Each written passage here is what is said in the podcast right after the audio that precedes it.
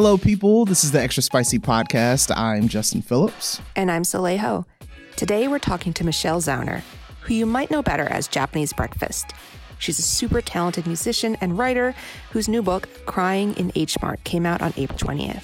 And it's about grief, it's about her mother, it's about the way she uses food to remember her mom, who was her only sort of direct link to Korean culture. When I first read her book in preparation for the interview, like I understood what she meant, right? As far as caretaking, as far as sort of shepherding her mother through cancer. But, you know, I'm speaking to you from the Chronicles Rockford, Illinois desk. um, uh, because I'm going through something similar. Not my mother, but my grandfather. And, you know, we're just trying to figure things out day by day. But certainly the thing that we do a lot is eat. And I understood on a visceral level just what sent Michelle to restaurants, what made her sort of drown herself in the abundance of Korean cuisine. I'm just glad that I read her book before this. And so I can kind of see what's happening in a different light, you know? Yeah, that, that's amazing. For your listening pleasure, here is my conversation with Michelle. So, before we get too far along, can you just describe the book to our listeners and just talk about what led you to writing it, just to give a little bit of context? Sure. Um, so I'm actually half Korean. My mom was Korean and my father is Caucasian. And when I was 25, um, we discovered that she had a very aggressive stage four cancer. It was a rare type of squamous cell carcinoma that originated, they think, in the bile duct. But two years before that, um, her younger sister, my aunt Eunmi, also passed away of colon cancer. So there's a ton of GI cancer in my family.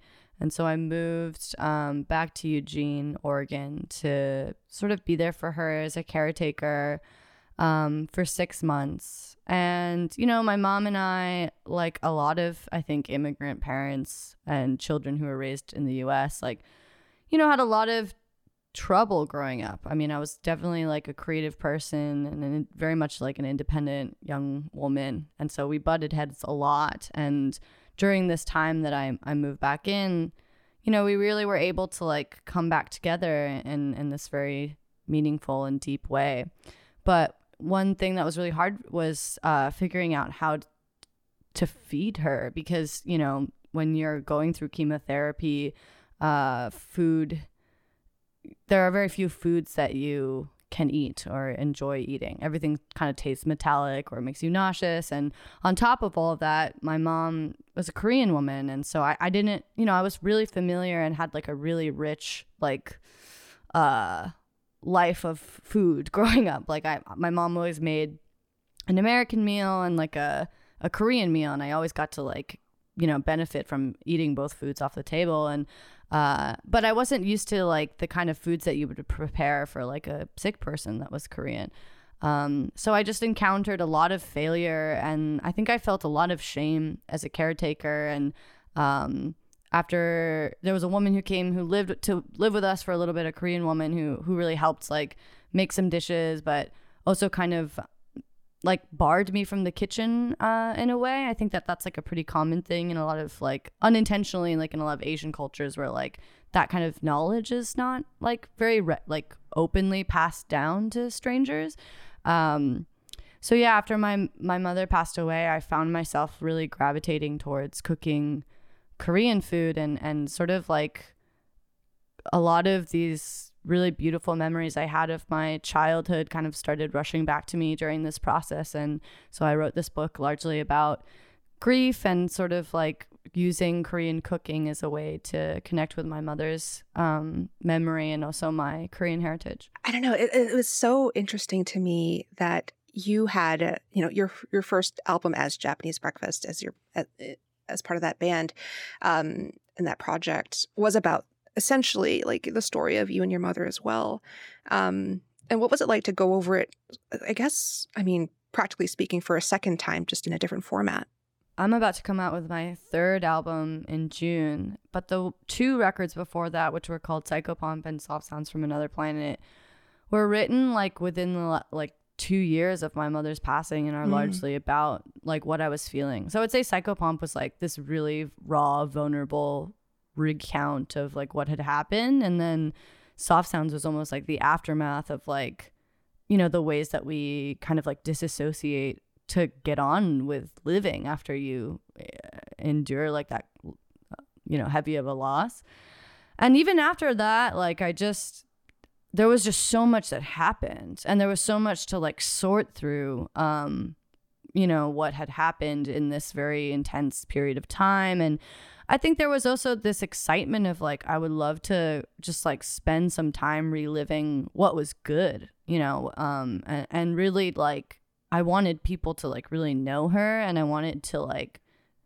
investigate her in a new way and um yeah and also just like figure out why why did i do this thing? I mean the first line of the book is like ever since my mom died i cry in h mart and really the whole book is why. Why do i do that? Why mm-hmm. what what led me to this to this experience and why do i keep going to this grocery store all the time? Um and like why is it so emotional for me? And so i just i feel like there it was a lot of just exploring like the different uh lanes of what led me to be this person that cries in this korean grocery store. Yeah no i mean like food too is is such a a constant source of catharsis you know in in many different fashions in the book and uh, seemingly in your life as well.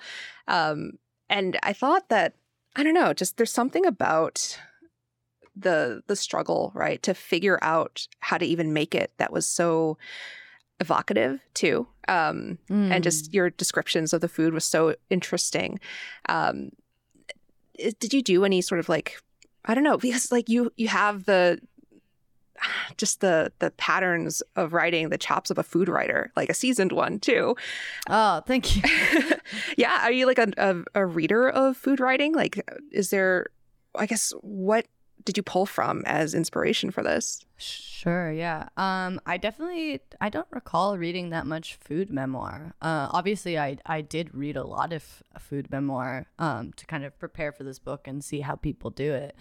Um, I really love MFK Fisher's food writing. The gastronomical me is just like such a. It's like totally different types of food, but it's like.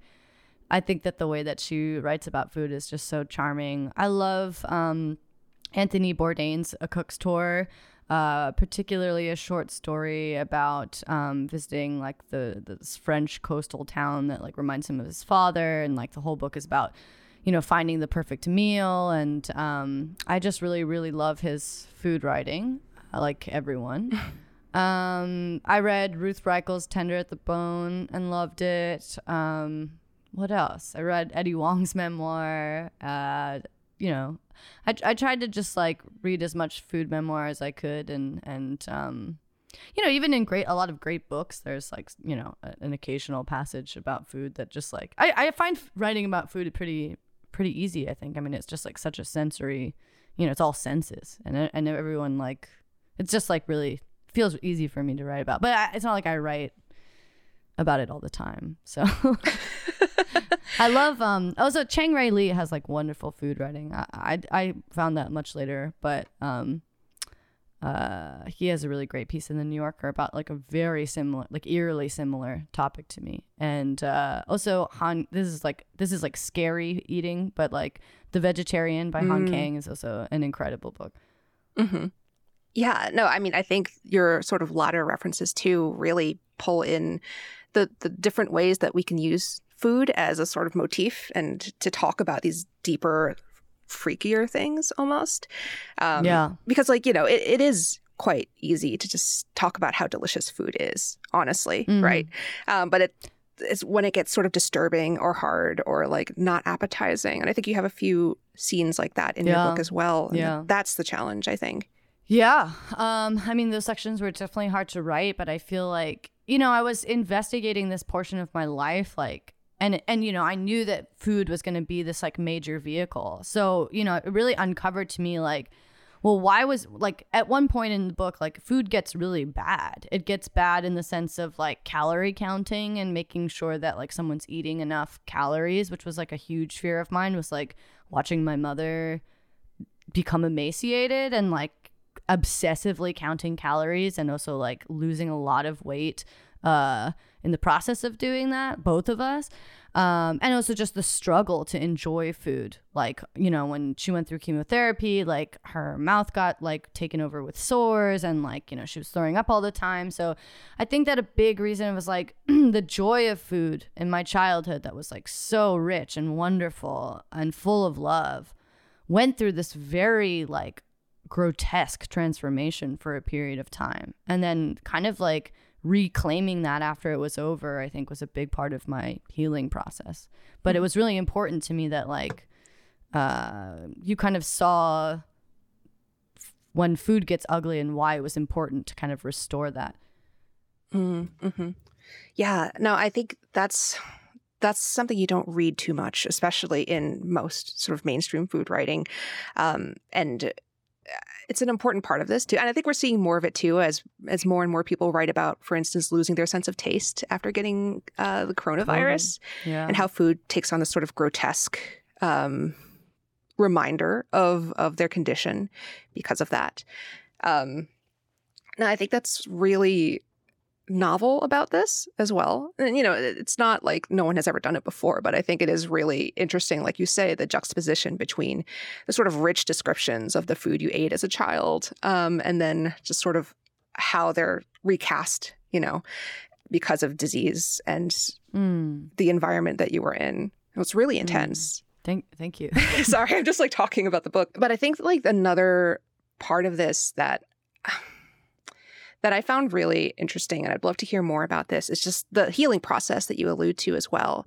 Because there's a part in the book, for instance, where you you seek out therapy and then you sort of give up because it's too expensive and kind of pointless. Um, at least in that, you know, in those attempts, and you just end up making kimchi as your therapy. Do you still do that? Occasionally, like if I have the time. I mean, it, I, I do really enjoy it. Um, I think especially like we were talking about earlier, like I have like a very busy mind, and I'm always like very like, I don't know, like managing a lot of different little things and i think that it's one of those like activities that like it's kind of like baking i mean it takes like a long time uh it takes at least like two hours or three hours, you know, to set up, and then it ages. But um, just like the act of it, it's like very tactile and like uh, like the smells and the you know feeling, and uh, it's it's just really soothing to me. There's a really interesting contrast too between this and just sort of your kind of early feelings about your mom who was you know a housewife homemaker. Can you talk about how you sort of came around to it or like figured out your feelings on that? Just i don't know because i think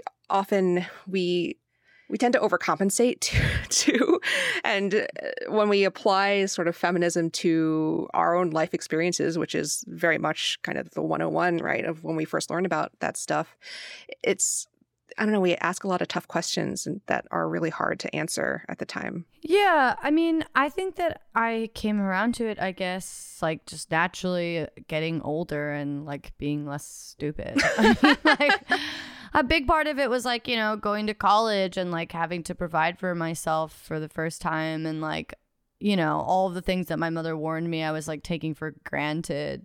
I realized I was taking for granted, you know, like you know, they're just some, I mean, there's so much work that goes into like caring for a house, you know, and it's very easy to write it off as like, you know, errand work, but it is a lot of work. I mean, and I think that we're like starting to kind of deconstruct like what that, you know, invisible labor is worth. Um, and and that a lot of women are doing this unpaid labor and and being treated as if it's uh not labor at all or or somehow less important. But you know without these people doing these things like I, I mean our lives would be much worse and also we wouldn't be able to you know do other types of work. So i, I think it was just one of the more heartbreaking things for me was like uh, my mother and i really began to like return to each other in my early 20s in a way that i think a lot of people kind of return to their parents uh, after like you know being rotten teenagers maybe. But um, I think I just I was able to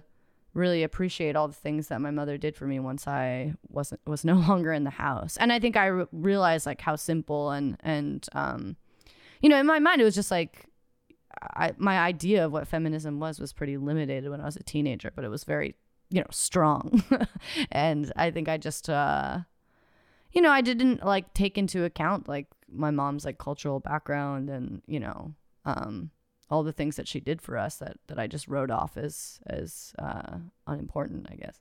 Yeah, no, I mean, I think it's also a really interesting part of the creative life and the creative world as well. And I'm sure you've encountered a lot of this too as a musician, but I think artists especially male artists you know they they create a lot of great things because there's someone supporting them there's someone who's washing the dishes and taking care mm-hmm. of the mm-hmm. kids um, mm, and it's a part of yeah it's a huge part of creating that people don't really talk about and i think that when you wrote about that in the book, it felt very much like that of how how easily that mindset kind of infects like creatives as well. Of just like, oh yeah, I don't mm-hmm. need to mm-hmm. do any of this pedestrian stuff. I just need to create, right? right? And then right, right. hopefully you come around and you realize like actually that labor is really important too. Totally. Totally. I mean, I definitely, yeah, I mean, I definitely do that. I'm an artist and I, I definitely like expect my husband to take care of a lot of stuff. And it's like more,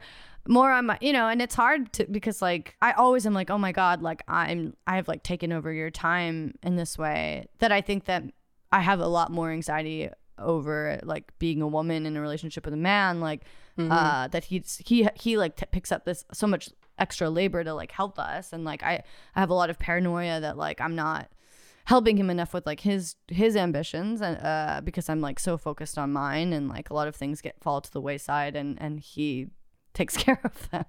Um, but yeah, I feel like that that might be you know like traditionally not a thought that that many creatives have. So I would like to think that I am better because I at least think about it. You're thinking about it at least. Yeah. Yeah, yeah, yeah. At least I say thank you a, a lot and apologize a lot. You're listening to the Extra Spicy podcast. We'll be right back after a quick break. You can support this podcast and the newsroom that creates it by signing up for a San Francisco Chronicle membership at sfchronicle.com slash pod. You're listening to the Extra Spicy podcast. We're back with Michelle Zauner. So I also wanted to talk a little bit about just Maangchi and her sort of she, she, seems kind of deified in your book um, as the Korean food blogger who is just sort of the the substitute mother for so many people on the internet. Mm. Mm-hmm. Have you actually gotten a chance to talk with her? Yeah. Yes. What is she like in real life? Oh, she's like maybe one of the most like effervescent, magnetic people I've ever met. Uh, she's like a true celebrity, I think. Um, I met her a couple times. I went to like a Q&A. You know, like she I mean, I I think it's just really amazing like how the internet can like bring these people into your life and you've never met them and they can just mean so much. And I, I actually, you know, this book really started as an essay that was a real ode to her and, and how much she really helped me during a very hard time. And uh, I brought her the essay to this like mm. Q and A that she did. Um, I forget where it was, but it was with Hooni Kim, who like runs a couple of Korean restaurants in Manhattan. And I, I gave her the essay, and she was so sweet. And she signed my cookbook. And uh, when the I forgot that I put like my contact information because I had been like pitching this essay in a number of places, and then it won Glamour Magazine's Essay of the Year in 2016. And when it came out, she saw it, and she actually called me and was like, I feel like your mom.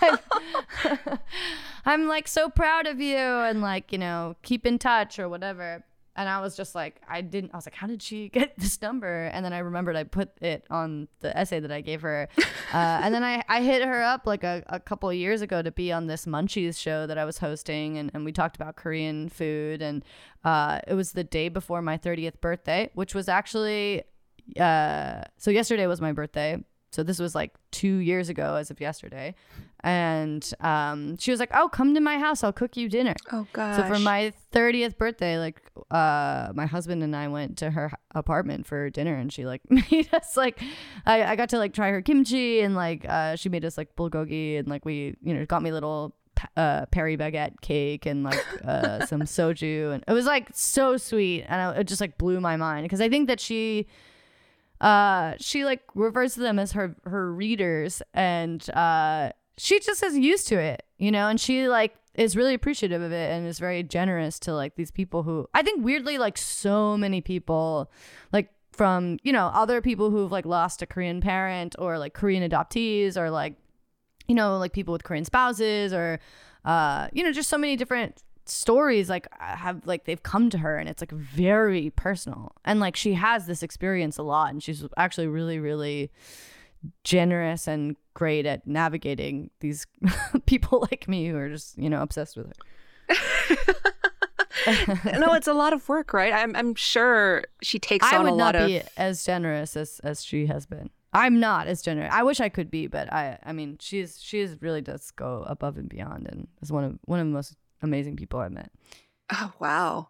I mean, how do you? Because your projects have been so personal, and this book reveals a lot as well. How do you handle it when people come to you and want to talk to you about your mom or or their own sort of emotional burdens? Uh, I try to listen and not like beat myself up over how poorly I do. you know, like Uh, I, I mean, it's just hard. Like even if you've gone through something, like what do you say? You know, like uh, I try. I mean, it really breaks my heart. I have a lot of kids like come up to me who are much younger than me when they lost their parents, and uh, you know, it's an incredible thing to be connected by, and and um, yeah, but it's it's hard to know what to say. I mean, I'm I'm happy that people have found some comfort or like felt less alone through my work, but you know, and they want to share it, and it, it's hard to know what to say. Uh, but I'm trying to get better. at it. yeah, I'm sure it's. I don't know. I think I've I've gone through similar sort of interactions with people who read my work, and and I'm always beating myself up in my head over um, just what I perceive to be canned responses or like not genuine Right, enough, right. and yeah, I mean that's sort of the the trade off, right? When you when you kind of make a life out of vulnerability and being honest about yourself is that oh now people are going to be looking at me right. I mean, you spent you spent all this time like writing the thing, and then like, what's there to say about it afterward? You know, like, uh, I I uh, I always feel like I'm letting people down, but I I don't know. I think that that's really normal. I don't think that there is like a a non-can thing or like uh, a perfect thing to say every every time. Um, and I, I don't think ultimately anyone is like looking for anything in particular or, or is going to be satisfied with anything that you say. But um, I think the best thing to do is, is to, to listen and, and, you know, be receptive to it, I guess. Yeah, no, it seems like people just want to unburden, right? Absolutely. Yeah. I don't know. I find that writing about food is very similar to talking about grief um, or like these sort of major human things that everyone goes through. You know, it's just there are the pat things that you say, like that was delicious or I am sad. And then Yeah. the challenge when you are a writer or, you know, trying to make something new out of something so universal is how do you say things in a different way that is honest, but Hmm. also not pat and, you know, not trite and not the same thing. Yeah, or some, sometimes like writing like really simply is uh, is also can be really effective, you know. And in the same way that I guess like very simple actions can be very um, comforting Yeah. in grief. I mean, like, I would love to hear about how you resolved that sort of difficulty. Um, you know, because you end the book sort of on a a, a sort of upbeat, I think. Um, and like, how do you end a story? I mean, you're like that. Like, how did you decide on that resolution? Uh, it wasn't always like that. I, I was like really hesitant for a long time to write about my relationship to music for a really long time because I really felt like it would confuse the theme. Like I, I didn't know if there was really room to like mention my work as an art as a musician and and my love of music. Um, while also having this book where the major theme is food. But I mean, it's not like I went on to become a chef or anything, or or I'm, I'm even interested in doing that. But um, I I submitted the first draft uh with the second to last chapter as the end Mm. um and and so it wasn't always like that some a lot of like what happens in the last chapter was like sort of happening in real time as i was writing it Uh, and you know I, I just realized like my my relationship with my aunt uh became like so rich and um yeah I, I mean i just i find that story the, how it ends I, I find it to be very very charming. And and and i i think i like really came to terms with like even though this isn't a book about music or like how i became a musician by any means and i was never interested in writing that book or or am i interested in writing that book but um you know as a young creative, like that was a major point of contention between my, my immigrant mother and I. It was like not a lifestyle that she um, was thrilled that I was interested in pursuing. And it's, you know, it was a very serendipitous thing that I ended up becoming a professional musician in the wake of her loss. And it almost felt like she was really looking out for me in a, in a way, even though I'm not a particularly spiritual person. It was impossible to not look at like I'd been struggling to become a musician for 10 years. And only after I wrote this record about my mom passing away did I become successful. And, and, um, yeah, I mean, it was just a, a really haunting thing. And I, and I think so much of the book is like, so much of what my mom was trying to protect me from was like the way that she also was. And um, there were all these like kind of things that I was sort of uncovering about her uh, through these other people in her life. And um, yeah, I don't know. I guess like I, I it, it took just like writing it out to feel like it, you know, it was a, a good ending because I could never like write a book that was just like, and then I cooked Korean food and I got over her death. You know what I mean? Like, I, grief is this thing that you live with forever, so it it can't really end.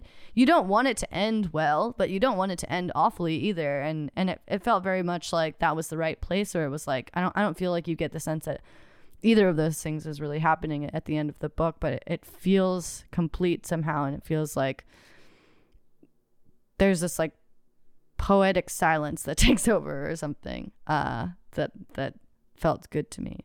I think a lot of the way that it ends too, like, was something that I learned from like that piece in the New Yorker, which is the you know the first essay in in the book, or the first chapter of the book, was published as a standalone essay called "Crying in H Mart" in the New Yorker, and and it used to be that that that essay ended with and ever since then I cry in H Mart. So it ended with like the same same sentiment as the first. It was horrible. And the only edit I got from the New Yorker actually, which I was so surprised because I thought that they were really going to rip me apart. I got one edit and it was just like we should um we should change the this horrible ending.